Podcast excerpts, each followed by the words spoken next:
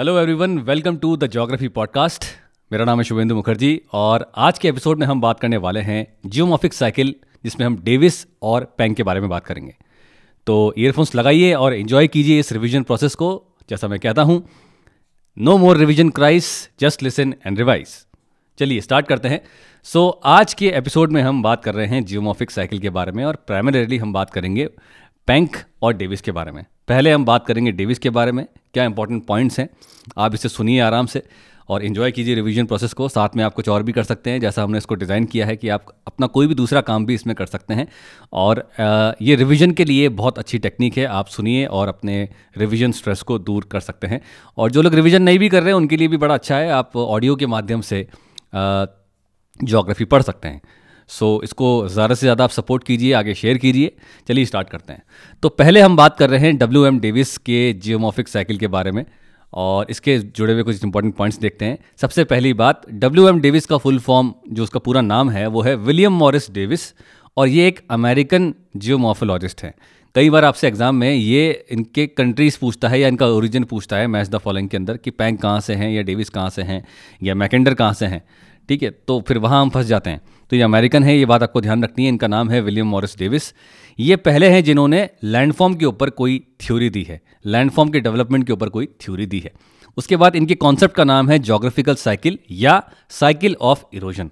Cycle of erosion या geographical cycle 1899 में इन्होंने दी थी। और इन्होंने क्या किया, अपने स्टेट में, यूएस से ये बिलोंग करते हैं, तो पेंसिल्वेनिया में जो रिवर है उसकी स्टेज को इन्होंने पढ़ा और उसके बाद ये इन्होंने एक थ्योरी निकाली है, एक साइकिल, ज्योग्राफिकल साइकिल के फॉर्मेट में इन्होंने अपनी एक थ्योरी दी है। इनका एम क्या था अपनी ये थ्योरी का, इनका कोई एम होगा डेफिनेटली। तो इन्होंने एम ये रखा कि मुझे genetic classification and systematic description of the development of landform बताना है।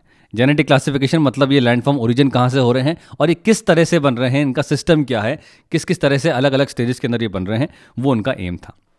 अपनी थ्योरी में इन्होंने एक साइक्लिक कॉन्सेप्ट दिया है गाइस। यस, एक साइक्लिक कॉन्सेप्ट दिया है जिसमें वो सिक्वेंशियल डेवलपमेंट ऑफ लैंडफॉर्म बता रहे हैं कि भाई पहली स्टेज के अंदर कुछ इस तरह के हैं, उसके बाद सेकंड स्टेज में कुछ उस तरह के हैं और थर्ड स्टेज के अंदर उस तरह के हैं। ऐसा नहीं है कि भाई सेकंड स्टेज के जो लैंडफॉर्म्स है वो फर्स्ट स्टेज में दिख रहे हैं या फर्स्ट स्टेज के लास्ट स्टेज में दिख रहे हैं। एक सिक्वेंस बनी हुई है लैंडफॉर्म की कि भाई पहले बड़ा लैंडफॉर्म है, फिर वो इरोड होते हुए कुछ और बनाएगा और उसके बाद वो कुछ आगे और बनाएगा। ठीक है, और ये जो सिक्वेंशियल डेवलपमेंट है इसमें टाइम का बहुत बड़ा रोल है। जैसे जैसे टाइम बढ़ता है वैसे वैसे सिक्वेंस चेंज होती रहती है। और अपनी थ्योरी में इन्होंने वाटर का, यानी कि रनिंग वाटर का या रिवर लाइफ का एग्जाम्पल लेते हुए रिवर की 3 स्टेजेस बताई हैं और उन 3 स्टेजेस में कैसे कैसे अलग अलग टाइप के लैंडफॉर्म बनते हैं वो उन्होंने बताए हैं। तो 3 स्टेजेस हैं इनकी। एक है यूथफुल स्टेज, जो पहली स्टेज है, उसके बाद मैच्योर स्टेज है, जो सेकंड स्टेज है, और लास्ट है ओल्ड स्टेज, जो इसकी थर्ड स्टेज है। और लास्ट स्टेज में आते आते ये साइकिल जहाँ ख़त्म होती है तो उसका एक बाय प्रोडक्ट निकलता है, एक फ्लैट रोलिंग सर्फिस निकलता है जिसको ये पेनीप्लेन कहते हैं।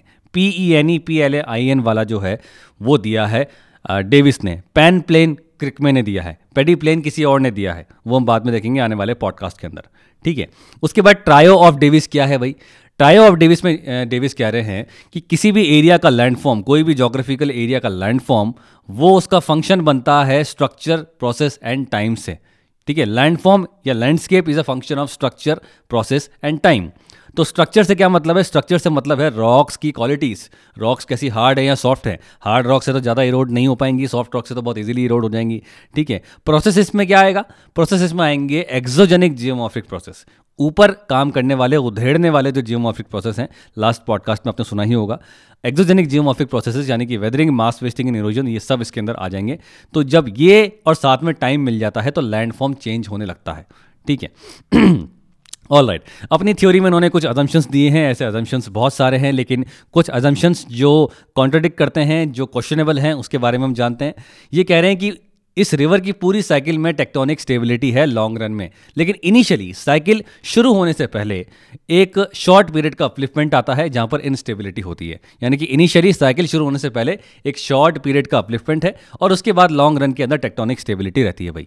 ठीक है, उसके बाद एक और एक कॉन्ट्रडिक्शन इन्होंने दिया है कि जब तक अपलिफ्टमेंट खत्म नहीं होगा इरोजन स्टार्ट नहीं होगा, erosion do not start until the upliftment is complete. तो ये भी एक हाइपोथेटिकल है कि ऐसा कैसे हो सकता है।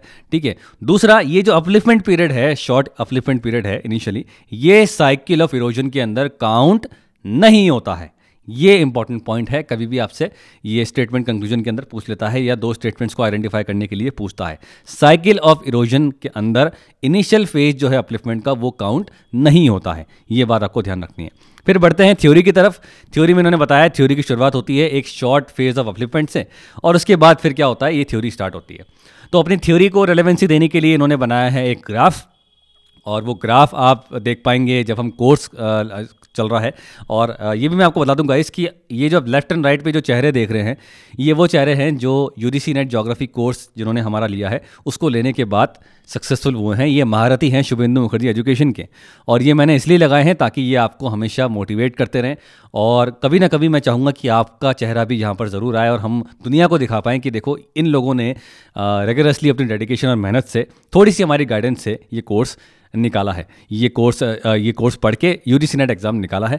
इसीलिए मैंने यहाँ पे लगाए हैं। ऊपर आपको कोर्स के डिटेल्स दे रखे हैं, अगर आप एनरोल करना चाहते हैं आप ज़रूर कीजिए। डिस्क्रिप्शन में डेमो क्लासेस हैं, फर्स्ट कमेंट में डेमो क्लासेस हैं, आप डेमो क्लासेस देखिए। अगर आप संतुष्ट होते हैं तो आप मुझे ज़रूर कॉन्टैक्ट कीजिएगा, ठीक है। तो भैया अपनी थ्योरी को ये प्रमोशन कर लिया मैंने, उसके बाद आप अपने चलते हैं वापस से थ्योरी की तरफ।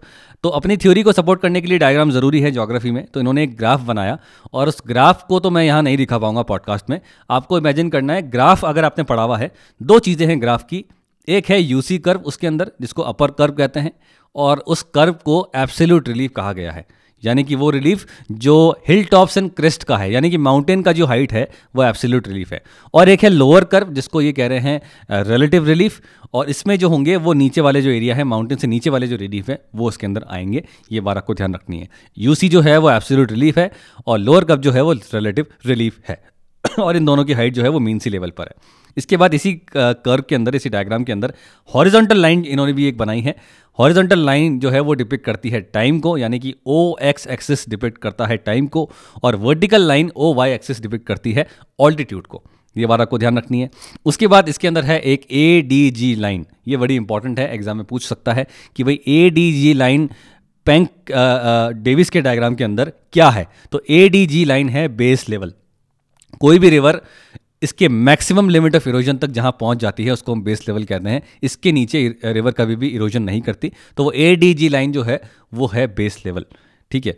एग्जाम में कभी भी आपको शायद ऐसा भी कर दे यूजीसी कि आपको एक डायग्राम दे दे इसी का, geomorphological cycle of Davis, geomorphic cycle of Davis, और ये आपको कर्व्स आइडेंटिफाई करने को बोले कि यूसी कर्व क्या है, एलसी कर्व क्या है, एडीजी लाइन क्या है, तो ये आपको पता होना चाहिए, ठीक है।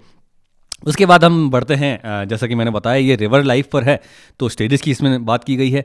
तो पहला स्टेज जो है वो क्या है, पहला स्टेज है यूथफुल स्टेज, और इस यूथफुल स्टेज के अंदर आप जानते हैं रिवर क्योंकि माउंटेन से उतर रही है तो यहाँ पर रिवर की काइनेटिक एनर्जी बड़ी ज़्यादा होगी, वैली डीपनिंग यहाँ पे ज़्यादा होगी, और यहाँ पे हेडवर्ड इरोजन और वर्टिकल इरोजन ज़्यादा होगा क्योंकि रिवर उतर रही है नीचे, बड़ी स्पीड से उतर रही है तो वो वैलीज़ को काटते हुए जाएगी, माउंटेन्स को काटते हुए जाएगी।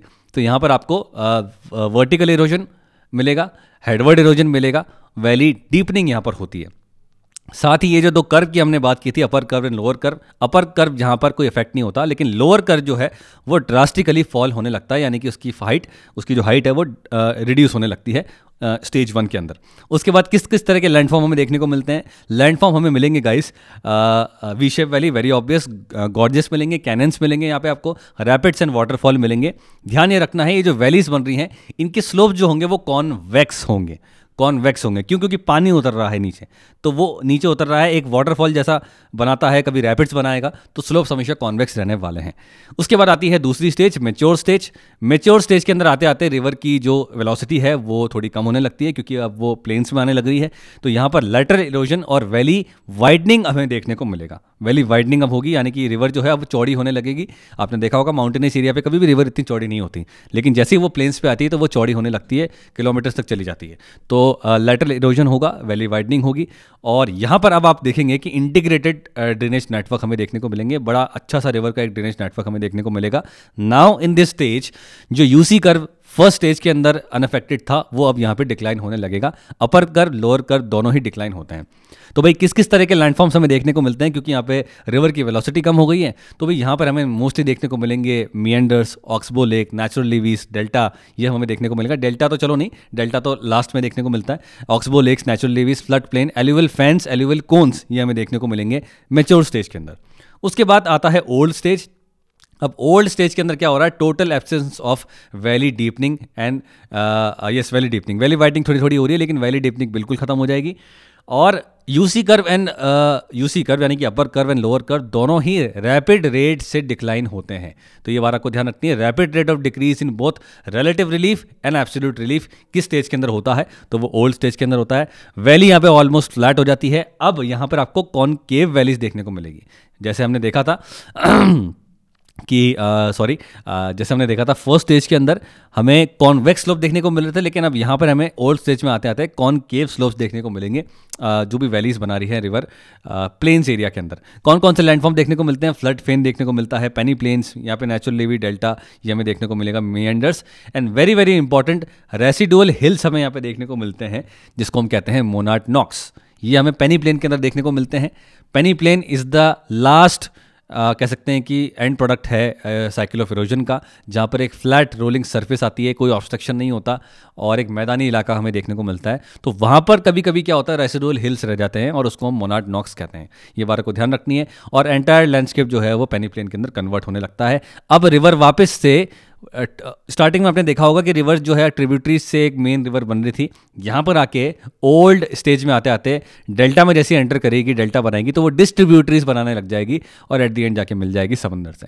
तो ये है हमारी थ्योरी विलियम मॉरिस डेविस की। इसके इंपॉर्टेंट पॉइंट्स मैंने आपको बता दिए किस स्टेज में क्या हो रहा है और कौन कौन स्टेज के अंदर क्या क्या लैंडफॉर्म बन रहे हैं और क्या क्या और चीज़ें इसकी इंपॉर्टेंट है, बुक कौन सी है या ईयर कौन सा है, एब्सोल्यूट रिलीफ रिलेटिव रिलीफ क्या क्या है, वो सब मैंने यहाँ पे डिस्कस कर लिया है। अब हम बढ़ते हैं पैंक की थ्योरी की तरफ। भाई पैंक की थ्योरी की देखते हैं ये क्या है।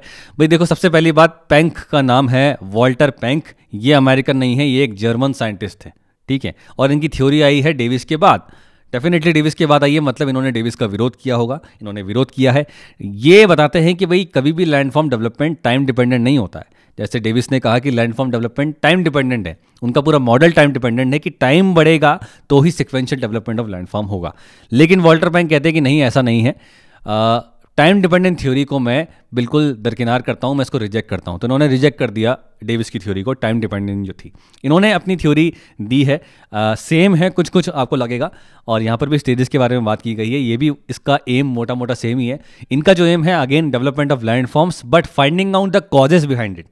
वो कह रहे थे कि भाई genetic classification and sequential development of landform Davis कह रहे थे, लेकिन पैंक बोलते हैं कि डेवलपमेंट ऑफ लैंडफॉर्म ढूंढना मेरा एम है और उसके पीछे कौन कौन से कॉजेस हैं वो मुझे जानने हैं कि कैसे बनते हैं लैंडफॉर्म्स। इन्होंने बताया है, जैसे वो कह रहे हैं डेविस की landform is a function of structure, process and time. ये कुछ अलग बात करते हैं। वॉल्टर पैंक कहते हैं कि लैंडफॉर्म जो है वो बनता है दो तरह के रेशो से, एक है ratio of upliftment and ratio of erosion. इन दोनों के रेशो से लैंडफॉर्म बनते हैं।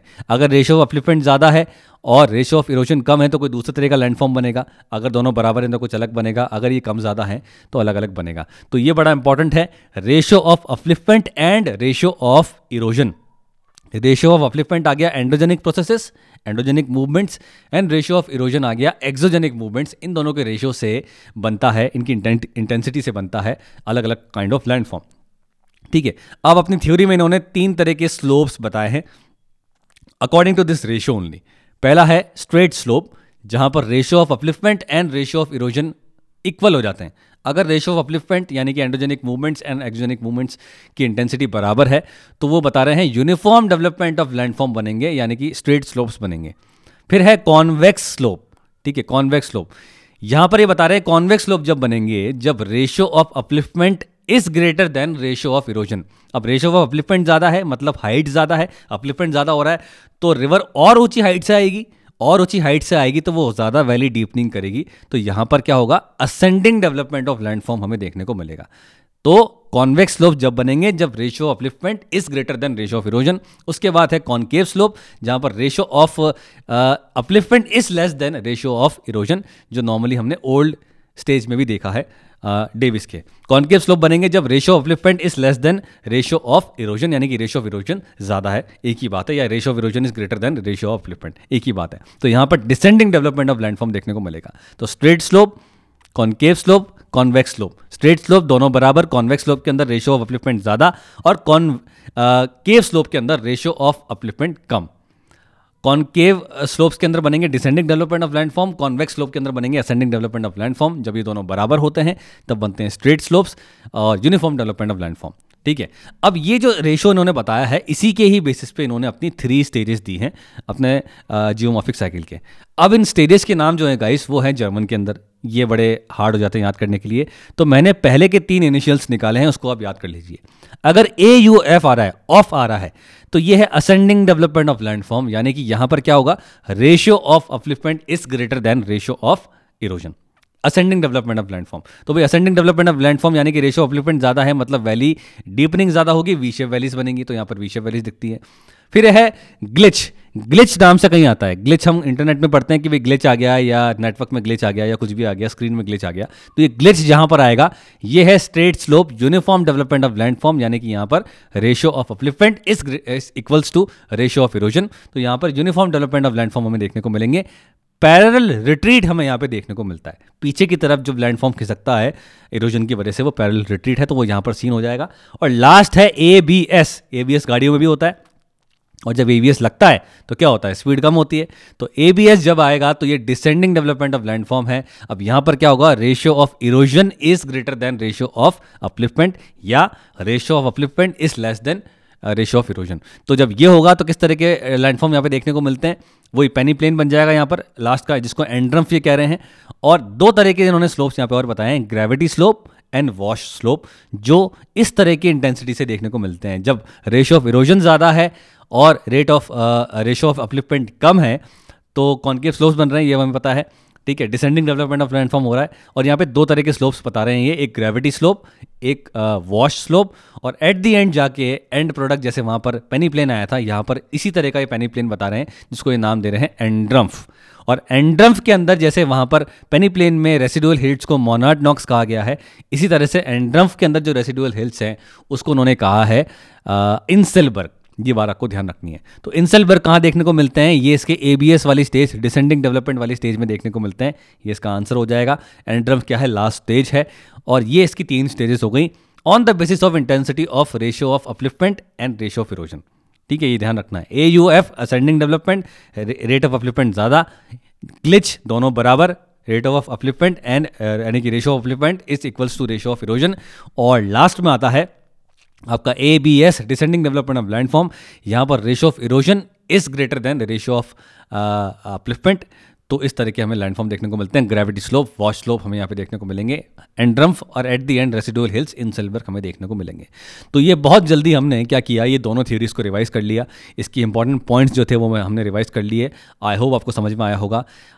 द ज्योग्राफी पॉडकास्ट आप स्पॉटीफाई पे भी सुन सकते हैं, अगर आपको सिर्फ ऑडियो सुनना है या मिनिमाइज करके कुछ सुनना है तो ये पॉडकास्ट आपको स्पॉटीफाई पे भी मिलेगा, और यहाँ पर आप मुझे देखते हुए भी सुन सकते हैं। अगर आपको लगता है कि स्पॉटीफाई मुझे चलाना नहीं आता तो आप यूट्यूब पे देखिए, ज़रूर देखिए। और ये जो मैंने कोशिश की है गाइस, इसको सपोर्ट कीजिए, ज़्यादा से ज़्यादा लोगों तक शेयर कीजिए, पहुँचाइए, और बात कीजिए इसके बारे में, और अपना फीडबैक ज़रूर दीजिए यहाँ पर कॉमेंट में। और हम पूरी कोशिश करेंगे कि जैसे आप स्क्रीन पे देख रहे हैं super fast revision of all 10 units वो मैं करा पाऊँ, जो आपके यूजीसी नेट के लिए, सेट एग्जाम्स के लिए, और आने वाले जितने भी स्टेट पीसीएस एग्जाम्स हैं उन सब के लिए ये बेनिफिट होने वाला है। तो इस एपिसोड में इतना ही, मिलते हैं in the next one. Thank you so much.